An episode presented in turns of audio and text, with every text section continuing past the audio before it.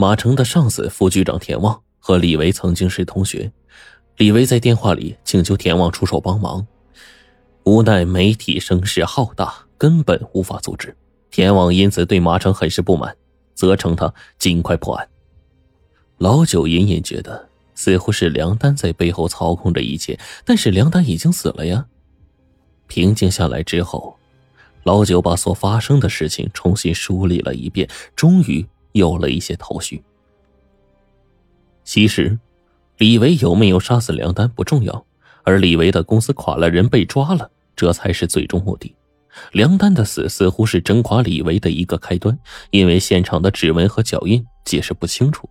李维才会涉嫌杀害、情妇梁丹，而媒体则一下子聚焦过来。之前一直捕风捉影的涉嫌非法集资的事情被媒体拿出来热炒，恰好这个时候相关的证据也曝光了，最终的结果可想而知。但梁丹已经死了，向媒体曝光的又是谁呢？既然指纹和脚印是一个圈套，那么梁丹为什么一定要以死来陷害李维？这样做的代价是不是太高了呢？难道梁丹的死另有隐情？马维听完老九的分析，立刻再次观看小区的监控录像。备份录像是从案发当天八点到十三点的，每半个小时为一个视频文件。而之前，马成只看到十一点到十三点的视频资料，主要是确认李维是否有作案时间。当切换到十点三十分到十一点整的时候，老九就发现了问题。这半个小时明显和上半个小时不能衔接。再仔细看屏幕底下的时间，居然是前一天同一时段的视频，是备份错了，还是被调包了？马成立刻打电话给梁丹所住小区的保安室，得知那个负责监控的保安昨天就已经离职了。而梁丹死亡当天的监控视频全部被删除了。那个保安叫刘强，在这里干了一年多，离职之后也没人知道他去哪儿了。马成立刻向副局长田旺报告说，保安刘强有重大的嫌疑，应该立刻采取抓捕行动。经过分析讨论，田旺同意了马成的请求，调集人手对刘强展开抓捕，并对周边的公安系统发布协查通报。第二天。临时警方传来消息，发现刘强的尸体。刘强昨晚在出租屋里被人用刀割后身亡，刘强的所有随身物品都不见了，这明显是一起蓄意谋杀。老九得到这个消息说，刘强可能随身携带那半个小时的视频资料，有人想杀人灭口，看来这个案子的水很深呐。刘翔的这个线索断了，马成在老九的提议下，先去调查了梁丹的背景，因为他没有亲人，也没有朋友，这让人不由得生疑。通过到孤儿院走访，只得到了零散的信息，因为毕竟那么多年了，孤儿院的管理人员变动很大。梁丹很小的时候，父母双亡，被送到了孤儿院。高中毕业之后，梁丹辍学就离开了孤儿院。在一个月前。有个美国男孩来孤儿院找梁丹，说是他的亲人。好在梁丹前不久回过孤儿院，留下了联系方式。爆料的邮件是从美国发来的，而梁丹还有一个美国亲人，这两者之间是否有联系呢？但是梁丹的手机里没有任何亲人的联络方式。马成和老九只好把目光再次转向梁丹。梁丹曾在歌厅做三陪。李维就是这个时候认识他的，而老九知道这个歌厅的名字，差点叫了出来，竟然是夜来香，他与梁丹相识的地方。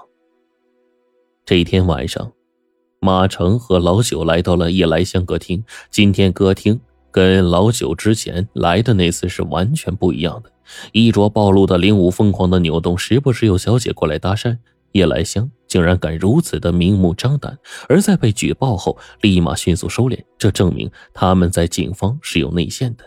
马成和老九来见夜来香的老板牛大勇，但手下的人一直说牛大勇不在。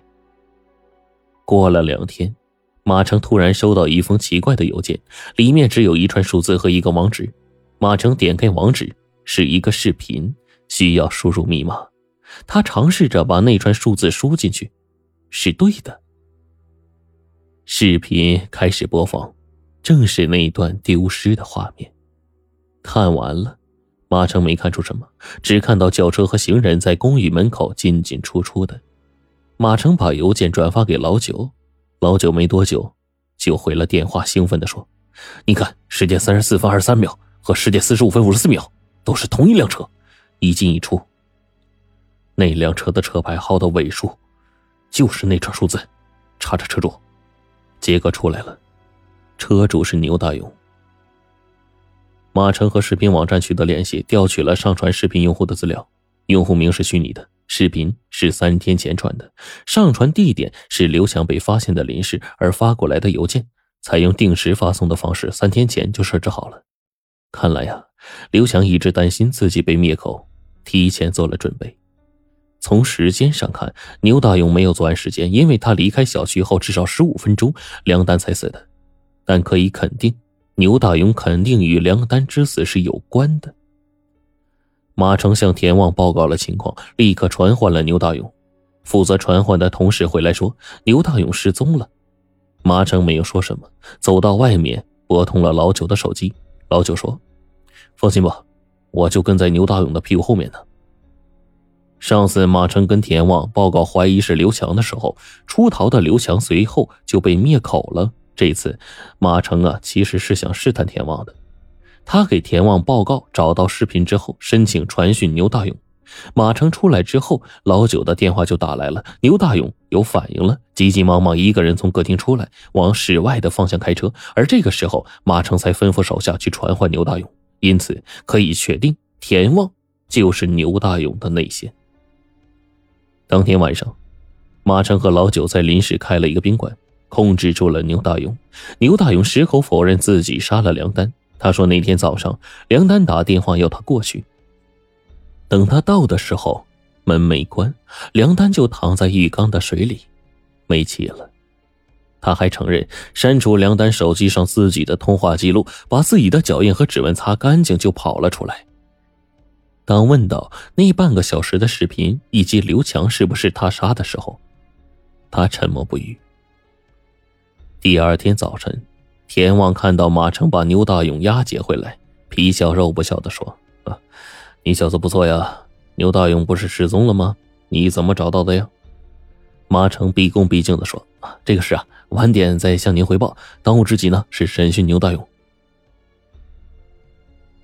而此时，局长已经等在审讯室了。田旺看到后是满脸惨白，回到自己的办公室。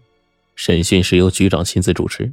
牛大勇一下就慌了，他知道此时啊后台也保不了自己，于是交代了所有事情，争取坦白立功。牛大勇在两年前就把公安局的副局长田旺拖下了水。有了这个保护伞之后，他大肆敛财，以歌厅的名义从事色情交易。刘强以前是牛大勇的手下，负责帮他物色女孩。梁丹就是被刘强骗过来的，还被他给侮辱了。经过调教之后，梁丹成了歌厅的招牌。后来，当地富豪李维就看上了梁丹，牛大勇就把梁丹租给了李维。梁丹于是就再也不用接客了，成为李维的专属女人。梁丹住进了那个小区，李维可以随时去找他。那个小区里与梁丹有同样情况的女孩还有好几个，牛大勇就把刘强安排过去做保安，实际上是为了监视这些女孩。